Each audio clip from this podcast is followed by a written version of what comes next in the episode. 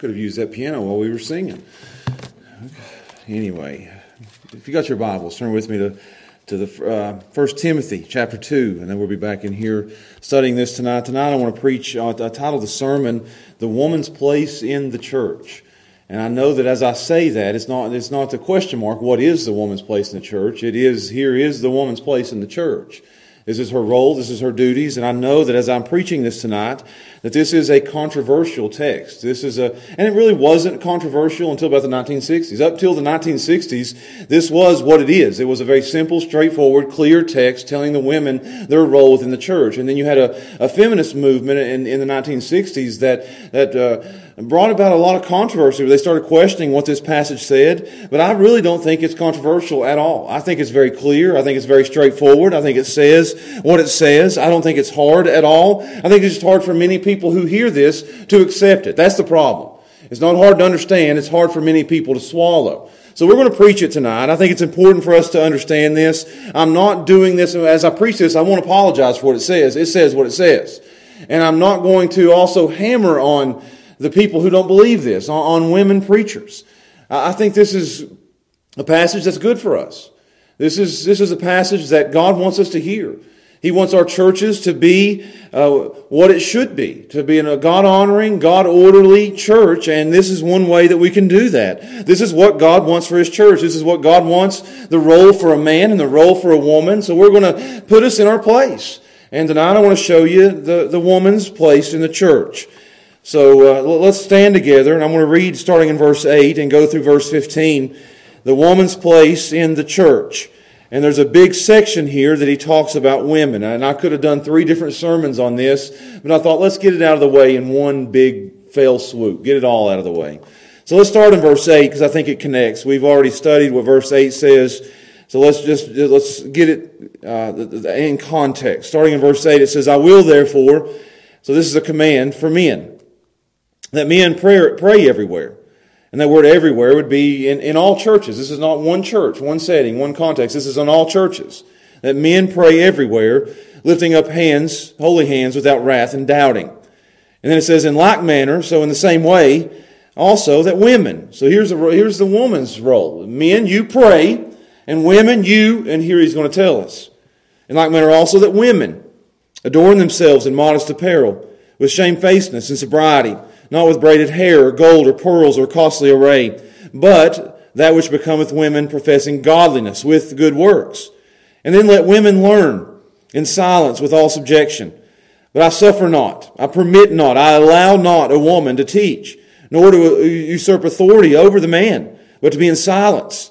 Here's why. For Adam was first formed and then Eve. And Adam was not deceived, but the woman being deceived was in the transgression. But notwithstanding, she shall be saved in childbearing if they continue in faith and charity and holiness with sobriety. So here it is in just a handful of verses, the woman's role in the church, the woman's place in the church. So let's pray together and we'll do our best to, to see what this says. I think I could read it just like that, sit down, and it would still be controversial to some people, but it says what it says. We're going to let God's word speak to our hearts. So let's pray together. Father, I thank you for your word, every single bit of your word. This is good for us. I'm not ashamed of what this says. I think this is gracious and godly that you've given us the roles that each one of us should play. So God, I'm going to teach it as if it is the best thing for women to be in their role. Because it is, it is the best thing. And it's the best thing for men to be in their role. In those ways, as men are doing the man's job and women are doing the woman's job, the church functions the way you'd have us to function. So, God, let us put ourselves in, in the right place tonight. Men in their place and women in their place. And I think that would be a God honoring church. So, God, help us to understand this tonight. Help us to receive it tonight. Let us have ears to hear what your word says to us tonight. And we ask and we pray these things in Jesus' name. Amen. Uh, you be seated. I know as I ask this question, what is the woman's place in the church? That it, it, I'm asking for trouble. I'm asking for begging for somebody to say something to me about me being a, a, a, sexist or something along those lines. But it is a question that we need to ask. What is the woman's, and I, I've said that, what is the man's role and what is the woman's role in the church? But tonight we're asking what is the woman's role in the church? What is her place within the church? And, and, and, and, we could ask it even further, not just the church, but what is a woman's place in, in the home or in society? And, and it brings furious debate for me to even bring this up. Even amongst Christians, this is a, a battleground where people fight over this. What is the woman's place or the woman's role within the church? And I, I think there's only really two options that are available to us. I'll give them both to you. Uh, number one, our options are what's the woman's role in the church would be to be equal or, to egalitarian would be the term that they use.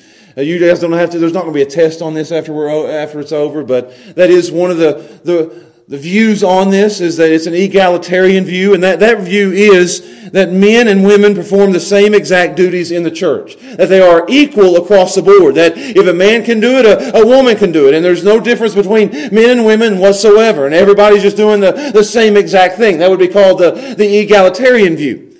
And there's another view, and this is where I stand because I believe this is where the Bible stands. The complementarian view not that we are performing the same roles, but we will perform different roles in a, in a way that complements each other. That men does his role and women that will do her role, and in, and in performing or fulfilling those duties, we help each other, and, and it's a stronger church. I think this is a, a, a compliment one another role or helping each other, that men do some things and, and women do other things, that men and women are equal but different in their roles. And those are the two views that we have. Eh, we're either equal or egalitarians or we're complementarians. You're one or the other. And, and in our society today, it's, it's, it's obviously leaning towards the egalitarian view. Our society is becoming a, has this modern feminist movement that is, is more egalitarian. It started in society in the, in the 1960s with a, a feminist movement. And, and it's uh, coming to our homes where now the man doesn't perform his role and the woman doesn't have her role. And, and they, they both equally to have the same roles. And that, that's not biblical. And, and it's crept into the church. We've bowed the knee in the church to the, the feminist movement. It's taking over the church, even conservative churches and, and conservative conventions. It's overrunning the, the Southern Baptist Convention. It's overrunning some of your most conservative churches that women are taking on the roles of men. It's popular, it's prevalent that you see women performing in men's roles. Even in our little town here, you can turn on Facebook sometimes and you can uh, flip to a church and, and, and you'll stop there and you'll have women performing men's duties in the church. We're seeing it, it creep into all churches. So the question is, what do we do? With the feminist movement uh, taking over society and taking over the, the home and, and creeping into the church, what do we do as the church? Because I think the church is the, the last line of defense for this. What do we do? I'll tell you what we don't do. We don't ask feminists what they want us to do. They will, that, that's not where we turn. We don't ask what's popular or trendy. We don't care what politicians say. We don't care what the universities say. We don't care what the scholars say or what other churches do or what the commentaries tell us to do. The only thing we're concerned about is what does the Bible say? That's all we want to know. What does the Bible say about this? Because the Bible is timeless truth. The Bible is not out of line. The Bible never goes out of date. And the Bible is never up to debate, so we just want to be faithful to the Bible. What does the Bible say about the woman's role within the church? And we will bow to whatever the, the Bible says. We're not bowing to the feminists. We're not bowing to the culture. We're not bowing to the, to the universities. We are under the authority of the Bible, so we bow to whatever the Bible says on this issue. I think that's who we ought to be. We must be people who will do whatever the Bible says. If the Bible says it, we believe it, and that's it. So what does the Bible say on this? And, and I don't think that it, 1 Timothy couldn't be any more direct than what it is. We turn to the Bible, and, and this is as clear as day. And, and honestly, it's not, there's, there's no middle ground on this. I'm not on the fence about this because the Bible's not on the fence about this. Paul isn't, Timothy isn't. This is very clear what the woman's role within the church is. So let's look at this, and I'm going to be careful and I'm going to be kind, but I want to be very, very, very clear on this. Here is the woman's role or the woman's place in the church. And you can stand wherever you want to stand, but I'm going to stand where the Bible stands. And our church is going to stand where the Bible stands, no matter what the culture says. So let's look at this. I'm going to work, work our way through this passage, and I've got three points for you. I want to show you, number one, the way women dress. And you'll see it in verses 9 through 10 that women should dress modestly in the church. That's what it says. You can argue with me all you want, but that's what it says. Let's look at it. The way women dress in the church. Verse 8, I, I just want to work our way through this. Verse 8, it says, Again, I will therefore that men, that's the men's role. Here's your role, men. Here's what you're to do. Men, this is your job. You stand up in the church and you pray and you lift up holy hands and you don't have any wrath or any doubting. No bitterness, no, no, uh, no doubt. I want you to stand up in the church and I want you to pray. You be the praying people. And then we had a, a whole, I think, two sermons on praying in the church. Men, that's your job to pray in the church service. And then it says, and women, verse 9. I even drew a line from men, you pray, down to women, here's what you do. Men, you have your place, and women, you have your place. So, men, pray. Women, here you go. And why is he saying this? Why is he giving a, a long, uh, laid out verses on, on women? Because I think there's problems in the church that he has to deal with. Men were not praying like they should, and women were not dressing like they should. So he has to deal with it. Women, in like manner, here's what women must do. Here's how to dress. in like manner, also that women adorn themselves. There, there's the word adorn. It, the word adorn there would be cosmos, which would be cosmetics. It, it's how you put yourself together. It, it comes from the word world, which when God put the, the world in place or ordered it, it was decent and orderly. It's how you put things together. So he's telling women how to prepare themselves, how to arrange themselves, how to, if I can say this, how to get ready. Here's how you adorn yourself. And again, I, th- I think this is an issue in the church that women were not dressing like they should. I think you had women coming in and they were dressing in ways that were inappropriate. So Paul wrote to Timothy and told him to address it. And you know, this movement in the church today that how we dress doesn't really matter. I get it. What's on the inside of the cup matters more, but the outside of the cup matters also. If I'm going to drink a cup of coffee, the inside must be clean, but I'm not going to look at the outside of the cup and it's filthy and nasty and dirty and say, only the inside matters. I think the inside's more important, but the outside is important too. So he's going to tell women how to dress here. And it says here, here's how you dress. I'm just going to go down this list. Women, here's how you get ready. Here's how you prepare yourself. Here's how you get yourself in order as you come to church. And this is, again, not out in society. This is how you walk into church. Here it is, in modesty. There's the word. In modest apparel. That's decent. That's a, you're going to dress appropriately when you come to church. I think you can say you ought to dress appropriately even outside of church. But especially when you walk into church, you better be dressed modestly. You better have sobriety, which is self-control. You better have shamefacedness, which is you better be respectable when you come to church. It's like, uh, I've, I've, I've never had to say it to my daughters, but when, when, you, when you see it in movies and things, that a daughter walks out of the house and the dad says, I wouldn't be, I wouldn't let you dare walk out. You should be ashamed of yourself wearing something like that out there. That's what the word is. You need to be respectable when you come to church. John Chrysostom said this modest apparel is that which covers completely and, and covers decently. So it ought to be, that, he says that, that's how they ought to dress in modest apparel with shamefacedness and sobriety. And then he says, here's what you shouldn't do. Here's the opposite of that. Here, if, they, if, if he just said, here's what you should do, here's what you can't do. Don't wear braided hair or gold or pearls or a costly array. That braided hair, they would take their hair and they'd twist it up, and it almost looked like a Christmas tree on top of their houses. The richest people would do that.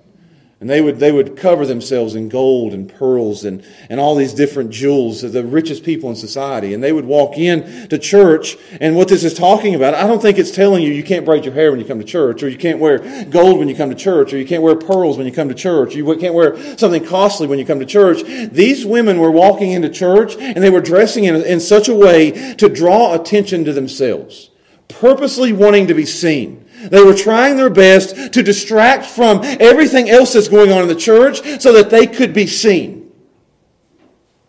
They would wear an elaborate display. They actually say that, that this, this way this was dressed, dressing with braided hair, gold, pearls, and costly array would be the way that a prostitute dresses herself. They were walking into church to be seen like a prostitute walking down the street wanting to be seen by men. And these women were walking into church looking like that. The whole point would be to have all eyes on her, and it would take the eyes off Christ. You can imagine the, the first century church that's full of poor, lowly people, and some a woman walks in with all these things on, that all eyes would go to her. There's a reason that when the qualifications of a pastor, and in chapter 3, just a few verses down, it says that the pastor ought to be a one woman man which means he only has eyes for one woman. That means that these women were walking in, parading themselves to be seen, that the pastor's eyes should be the eyes that are straight ahead and not looking at women like that. He's only got eyes for one woman. So there were women parading themselves in the church with what would look like clothes of a prostitute to try to draw the attention from different men in the church so that they, they may be single, they may have lost their husband, they, and they're sitting there trying to find a husband in the church and dolling themselves up and drawing attention attention away from Christ and to themselves. And he says, you, you don't do that. It would draw attention. It would cause trouble. It was putting on a show. They were flaunting their wealth and, and, and their bodies. They were tempting men and distracting people in the church. And he's saying, don't you dare come to church dressed like that. When you come to church, you put yourself together. And I'll, I'll explain it here in a minute how you should dress. You put yourself together and you be well suited for the act you're about to perform, which is the worship of the Almighty God. And I think we're seeing this in the church today. We have an over sexualized culture that's bringing itself into the church, where people are way too easily flaunting their bodies. We see it, you say, do we see it in the church? I don't doubt that you see women walking into church trying to draw attention of men. I don't doubt that you have people getting, women getting dressed before they come to church, thinking how they can be more attractive to the people there instead of how they're going to dress in order to be properly dressed to worship God. I don't doubt that. that we're seeing it in men today. I see pastors flaunting uh, the, the way that they dress like a woman would. So we're seeing it. He doesn't give details. He's not specific on how they ought to dress, but he does give us verse 10, which is what I would tell my daughters. This is how you ought to get yourself ready for church. Verse 10 is the key to this. He says, again, not specific, but here's the principle. Here's the standard. Verse 10 is how a, a woman beautifies herself for church. You, you ready for this? Verse 10 says that when you come to church, that you ought to display, put on display, adorn yourself with. Let people see this. Don't let them see your hair. And, and, again, the higher the hair, the, the, the more rich you were in those days. Again, you look at pictures and it was like a, a Christmas tree on their head. And they'd wear the clothes and they'd have these jewels, uh, uh, gold wrapped around their bodies and around their waist and anklets on their, on their ankles. And they'd have nose rings. It was, it was common in those days. The, the, the finer the nose ring, the richer you were.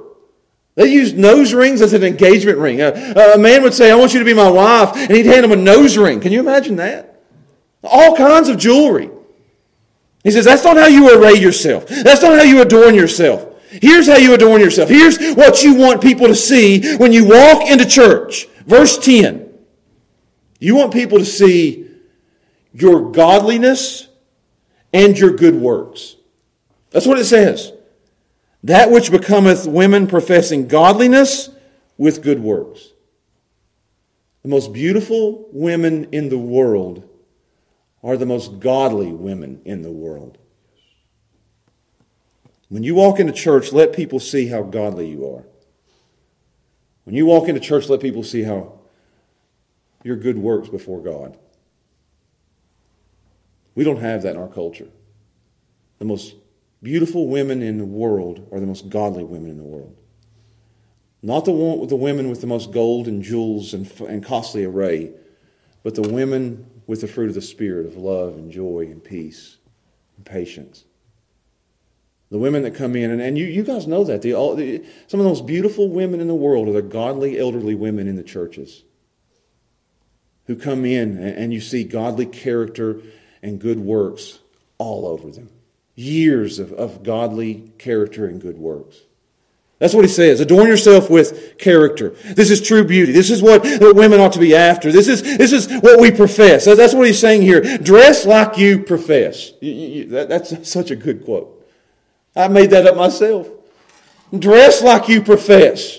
So if you profess to be a Christian, don't you dress like a non-Christian. That would be hypocrisy. And you, and you see that. If you, if you profess to be a Christian, then you ought to dress like a Christian ought to dress.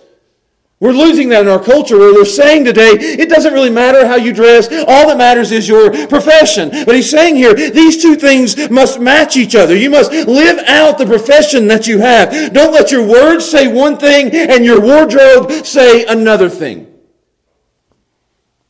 We must dress what we profess. Now, I think this ties into the rest of the passage in chapter 2, which is all about evangelism. Women, if you profess to be godly and you dress like a prostitute, you're not going to be a very good at, at getting people to come to church. You'll ruin your testimony, and you'll ruin the testimony of the church. So here's how to dress. That wasn't too hard, was it? I think it's very simple. I want, and I think this is good. I'm not, I'm not ashamed of this. I want my daughters to be like this. I want them to be modest, shamefaced, and, and serious about how they dress. I want them to, to have that which professes godliness and good works. That would be the most beautiful thing that my daughters and my wife could ever do is to be like that. That's good for them. So there's how women dress in the church. Modestly. Number two, how women learn in the church silently. Women dress in the church modestly. Women learn in the church silently. It couldn't be more clear. He says in verse 11, and just working our way through it. Verses 9 and 10, how they dress modestly. Verse 11 through 14, how they learn silently. And he'll say the word silently. Let me read it. And I want you to underline where it says silence. It says, let the women learn, and, I'll stop there in just a second. Let the women learn in silence with all subjection. But I suffer not a woman to teach or to usurp authority over the man, but to be in silence. Twice there it says that women learn in silence. Silently. So it says there in verse 11, let the women learn, and I want to stop there. That's a big deal. That's why I said how women learn in the church, because in that day, women couldn't learn in the church. When men started teaching and getting into the, the meat of the Word of God, the women were to leave the room. The Jews had their own place for women, that you guys had to be out there. You can show up, but don't you learn anything. You can listen, but don't learn. So women were left out on all those things, but here he says, I want women to learn. I want women to have full participation in the church. Bring women. Sit with men. Learn together. Women must be taught and women must be discipled and women can know theology and doctrine just like men can. Teach women. I, I love that. that. That's a, that's a great thing. But then he says, let them learn in silence. Do it quietly. Do it humbly. That's what it says. I mean, I, I can't, I like that. let the women learn in silence. Do it quietly, do it humbly, do it submissively. It says that with all subjection, with entire submission, with a teachable spirit, with gladness. Sit there and learn with a smile on your face. This is what God wants for you. Let the women learn in silence with all submission, that they will sit and learn in the church silently, submissively, and gladly. That's what it says. And then he says, verse 12, and I suffer not a woman to teach. That's what he says. I suffer not. I permit not a woman to teach. It's not her job. It's not her place. It's not her role. That's not what she's been called to do. And you'll hear that from women. I, I can't help. God called me to do this, so I have to do it. Who are you to say that I can't preach if God called me to do it? Well, I say God's not going to call you to do that which God has not designed for you to do. He's not going to call you to preach because He doesn't call women to preach. It says here, I suffer not a woman to teach. I permit not. I uh, allow not. I, I don't give permission for women to teach in the church. That's as clear as it can be. Do not teach. Women are not allowed to teach when the church gathers for worship. I think in that church, women were trying. They didn't want to sit and learn. They were trying to get up and to teach in the church. And Paul tells Timothy here, no, no, no, no, no. You tell them to stop it. That's not their place. It's their role to sit and to learn silently and subjectively, submissively. I think there's women trying to do it today. And it's our job, it was Timothy's job to tell these women that it's not your place. And it's our job as pastors to say, that's not your place. That's not what you were made to do. You need to learn in silence. You need to learn submissively. God didn't call you to do that. That's not your place. That's not your role. Women like Beth Moore, that's not your role. It's not your place. Joyce Meyer, that's not your place. That's not your role. That's not what God's designed you to do. There's no flexibility on this at all. It's not your place to teach in the church. Or, and he gives us another one here, or to have authority in the church, which means to lead. It's not a woman's place to teach, preach in the church, or to have authority in the church, to lead. That's what it says, to usurp authority. Usurp would be to take over uh, the church, to lead, to not have place of authority over, over men. It's not a God given role. Just like it's not a. A fish isn't designed to live on land, and a bird isn't designed to live in the water. A woman isn't designed to lead in a church. Just not how God's designed it. It's the role, her role, to submit to authority, not to be an authority. I suffer not a woman to teach or to have authority over a man, but again, to be in silence. There's nothing, I taught on that in Sunday school this morning, there's nothing wrong with submission at all. It's one of the great words of the Bible. And for some reason, we hate submission in our culture. Submission is a good thing. We do it by God's design. Every single one of us submit in some way. Every one of us do.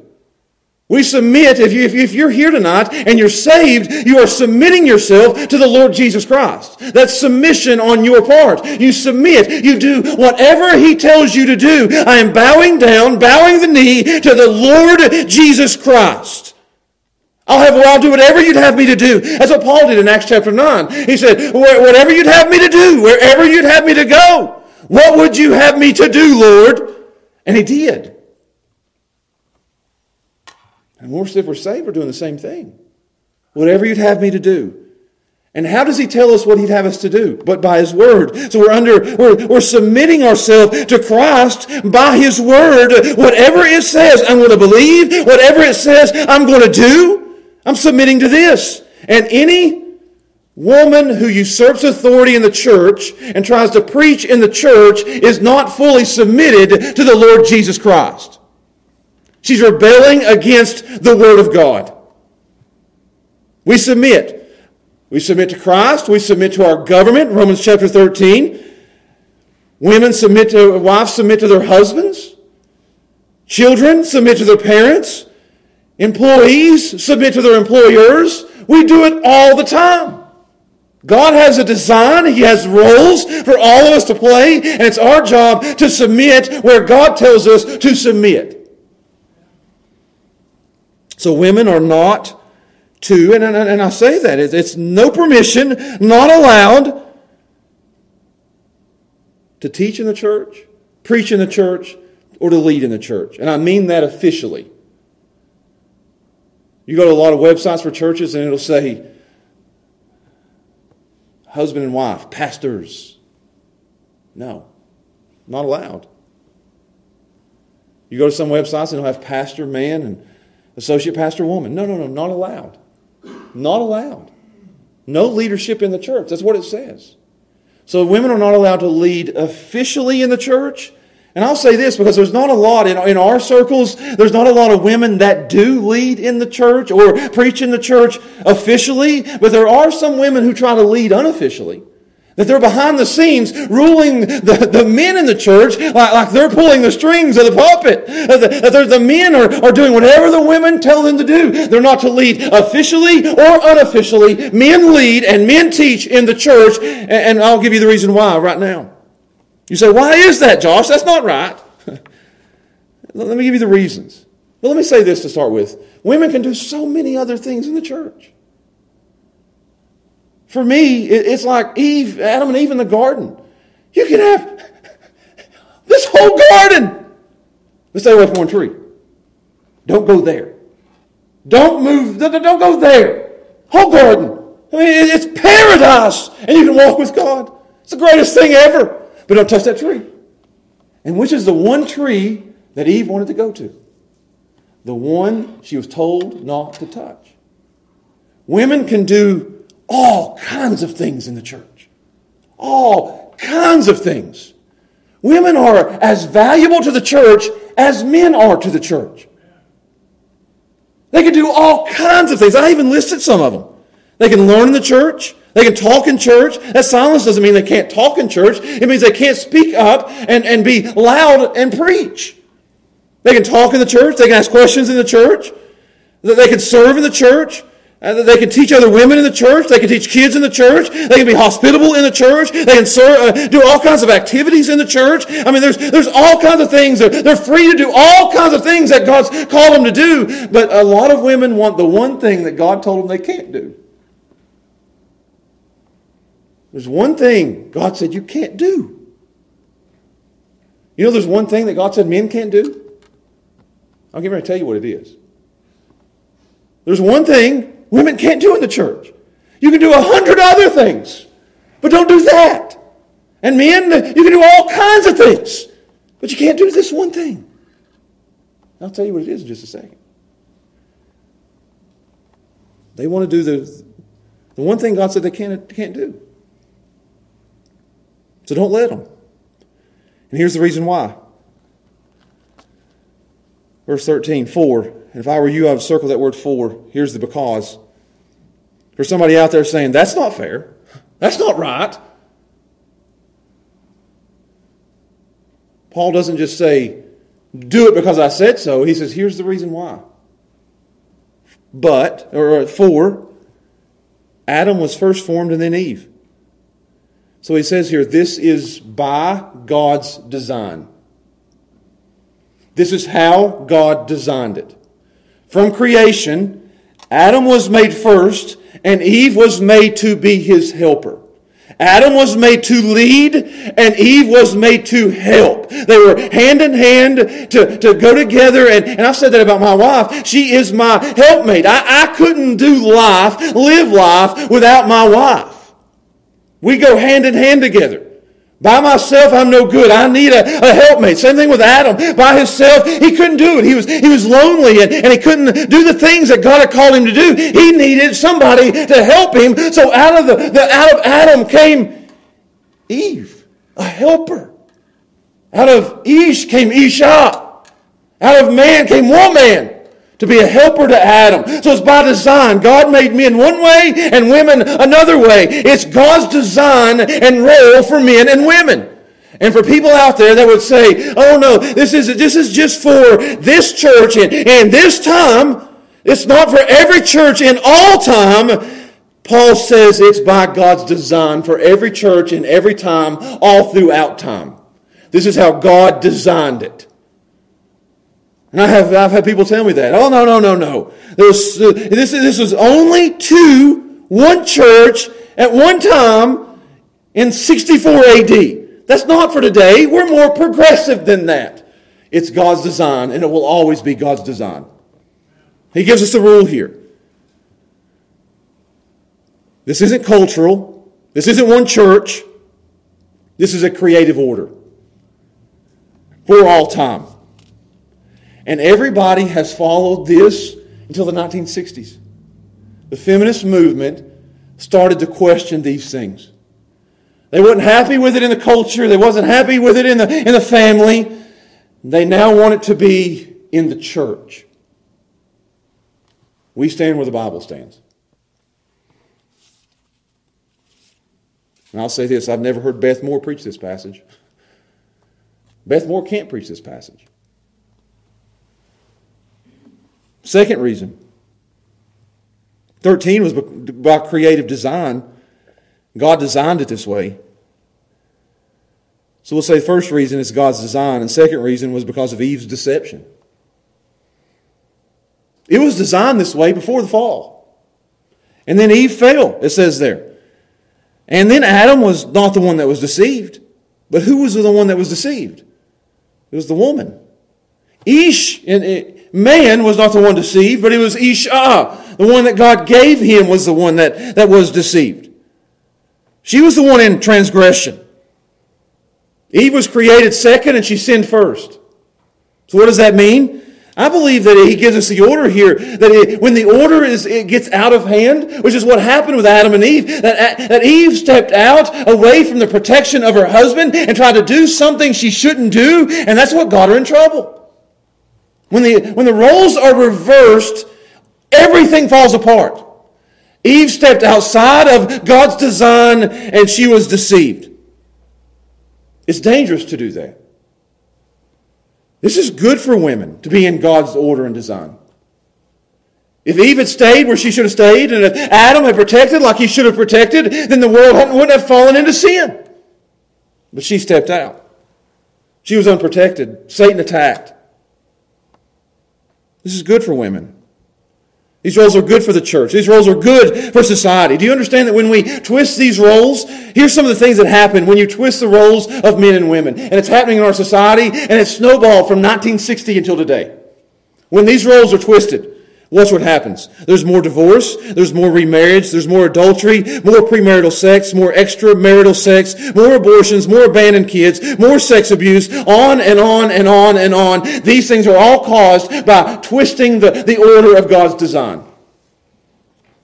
So God's design for a man and a woman, we see what happened in verse 14, is good for us. It's a protection for us. It's a grace for us. We do it because it's God's design for us, but we also do it because it is the best thing for us to be in God's created design. It's good for the church to have men in their roles and women in their roles. It's the best way. It's not just the only way, it's the best way. Last point. The way women Dress modestly was the first point. The way women learn silently was the second point. And number three, the way women can make a difference. And that is motherly. You know the one thing that men cannot do? I'm going to give it to you right now. There's one thing that, that women can't do preach and have authority in the church. And there's one thing that men can't do, no matter what the culture wants to say. Men cannot have babies. We all should have said amen to that one. No matter what they say, men can't have children. That's the one thing that men cannot, no matter what the culture says, we cannot do. No man will ever have a baby. And it says here in verse 15, notwithstanding, she shall be saved in childbearing. You see that? In motherhood. By being motherly, by being a faithful mother. And that's what it says, that she shall be saved. It's not that she shall be saved from her sin by being a mother, but she shall, and I want you to get this, she shall be redeemed. She shall get a second chance. She will redeem herself, and for what she did in verse 14, which was being deceived, now she can bring it all back by doing this one thing in verse 15. Understand that if, women were left in verse 14, that women were deceived and brought the world into sin, it would be a bad look for women. We could always throw it up to the women. Wow, it's your fault we sin. Get in a fight and say, at least, I, at least my, my, my gender didn't eat the fruit. You know, I mean, it, that's, that's what it's, it's, verse 14 leaves women in a, in a bad place. This could be bad. You could look down on them. Look what, look what you did. But verse 15 is a way for women to save, redeem themselves, to make a huge difference. How? By childbearing. Not saved spiritually, but to redeem herself through motherhood. By having children. The one thing that man cannot do is have children. Could you imagine if men could have children? I don't want to imagine it. Men can't. Men won't. Women can. And they will. And they will redeem themselves by being good mothers, by having children, and by living a life, look what it says, of faith and love and holiness and sobriety. You do that by raising children to do the same. Women have a greater impact than anybody in the entire world through raising godly children.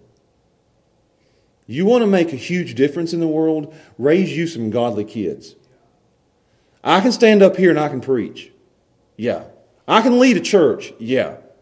But I cannot do what women do in raising kids and being in the family. I can't do that role. Only women can do that. And that's what he's saying here. The biggest difference, not the only difference, I, I want to make sure I, I, qualify that. It's not the only thing women can do, but I think it is the best thing that women can do, and the biggest difference that they can make is by raising godly children. The highest, the best, the most fulfilling calling of a woman's life is to raise godly children. And it's almost here, you can reverse the curse through raising godly kids. You brought the world into sin through deception and stepping outside your role. But if you'll stay in your role, you can reverse it all by bringing godly seeds into the world. This is a unique role. This is a unique responsibility. I, I'm going to say it again. I can stand up here and preach and I can lead. But moms raise godly kids that change the world.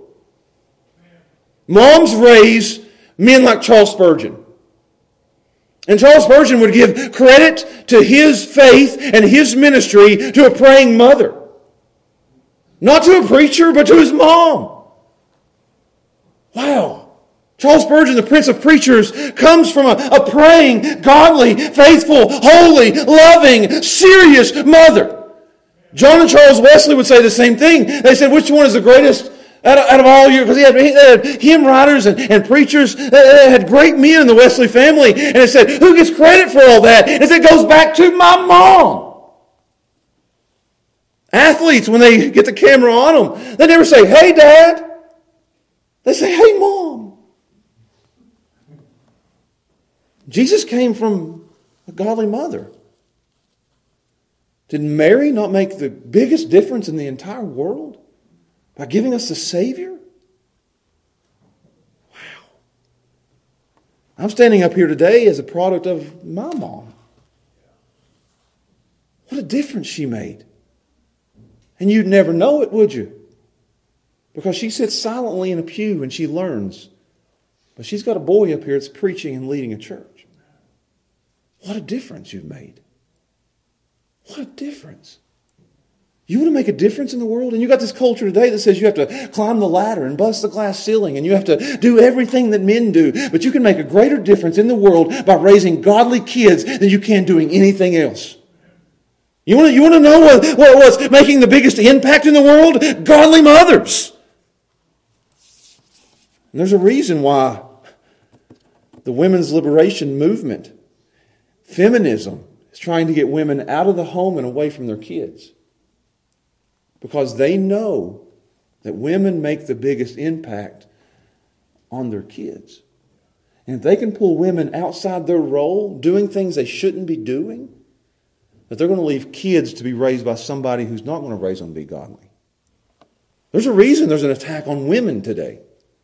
That women's liberation, the feminist movement, is an ungodly and I would say satanic movement trying to destroy not women, but the next generation that the women will be raising. Children are a blessing, and this feminist movement are telling women that children are a burden. That, that children, and, and you hear this all the time, that children should be held off until you can accomplish all your goals in life. That children will hold me back. I heard an actress say, or a singer the other day, I can't remember who it was, famous singer. Must not be famous enough for me to even remember her. If I thought about it, I might be able to remember who it is. But she said, My music would have never been where it's at if I hadn't had an abortion early on in life. Because I would have had this kid, and I would have had to carry the kid around and, and take care of the kid, and I, I would have had this burden on me, and I would have never been able to give the world some music that I can't even tell you what it is. Children are a burden. That's what this feminist movement is telling everybody. Children is, are not a burden, they are a blessing. And motherhood is the greatest blessing in all the world. That's what he says in verse 15. This is, this is what you can do. Don't be free and independent and, and break a glass ceiling. Raise the next generation of godly men and women. Killing babies for a job, leaving kids without any teaching or training. It's destroying the world, it's destroying our culture, it's destroying our churches, and it's destroying our homes. There's nothing like a godly mother praying for children leading children, teaching children. There's nothing more valuable in all the world. So, just as a woman led us into the fall by stepping out of God's design, he says here in verse 15 women can fix their fatal mistake by living in God's design. You understand that? The woman was deceived by stepping outside of God's role and brought the whole world into sin. And the women, the woman now can reverse all that by just living according to God's design. So I pray for more women and for more men living submissive lives to God and His Word. What a testimony to our culture if we had a church here full of people who were living according to God's design. That we're not living according to the culture, but we're living according to the Word of God. That's a testimony. There's power in that. And, I, and again, I think this, this, this whole passage in chapter 2 is about evangelism. And, and, and what, what this says to our culture, that we're, we are submissive to the Word of God. That our dress matches what we profess. That our roles are exactly the way God says. That we're not bowing down to feminist movements. That's a powerful testimony to the world. When people see our church, they may call us names and they may hear this sermon and say all kinds of things, but they can't say we're not submissive to the Word of God. And they can't say, boys, that they, they really practice what they preach. That's a testimony. And I'll say this I am thankful for the women in my life who do exactly these things. I'm thankful for my wife. She is as godly a mother as you'll ever find. To five kids who love her with all their heart. And I'll tell you this there's no women's lib, college educated feminist, femin, feminists out there who's any smarter than my wife. She could sit down with you right now and she could talk about all the things of theology that anybody else would want to talk about. She could have a conversation with, with men who have doctorate degrees in theology. She could talk about the sovereignty of God and the responsibility of man. She could talk about all the, all the, the, all the different types of theology out there. I mean, nobody understands the Bible like my wife does. I mean, she, and she sits and she submits and she sits in silence and she learns. I'm thankful for my wife and, and, and the way she's raising my three daughters to be just exactly like her. I'm thankful for my mom, who's a model of a godly mother who sits in silence and learns.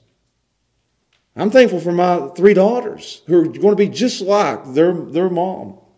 I'm thankful for my sisters and my aunts and my, my grandma who was, boy, she was a, she was a fireball of a woman. But she fulfilled her role. I'm thankful for the women in this church.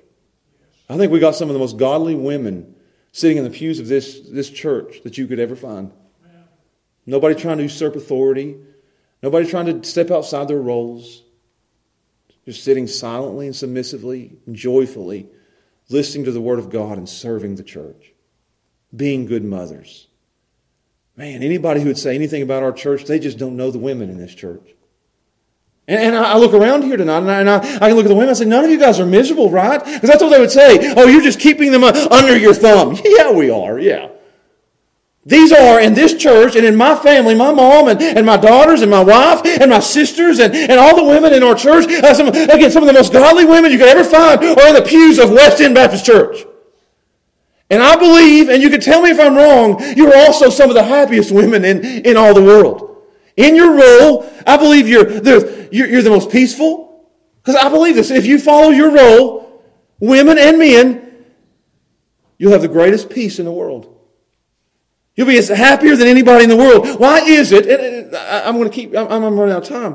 Why is it that some of these feminists are some of the most angry and hateful and mean and miserable women in all the world? They're mad all the time. Always protesting something. But women in their role in the church are as happy and joyful as anybody you'll ever find. They're at peace. They're, they're fulfilled. They're safe. They're blessed.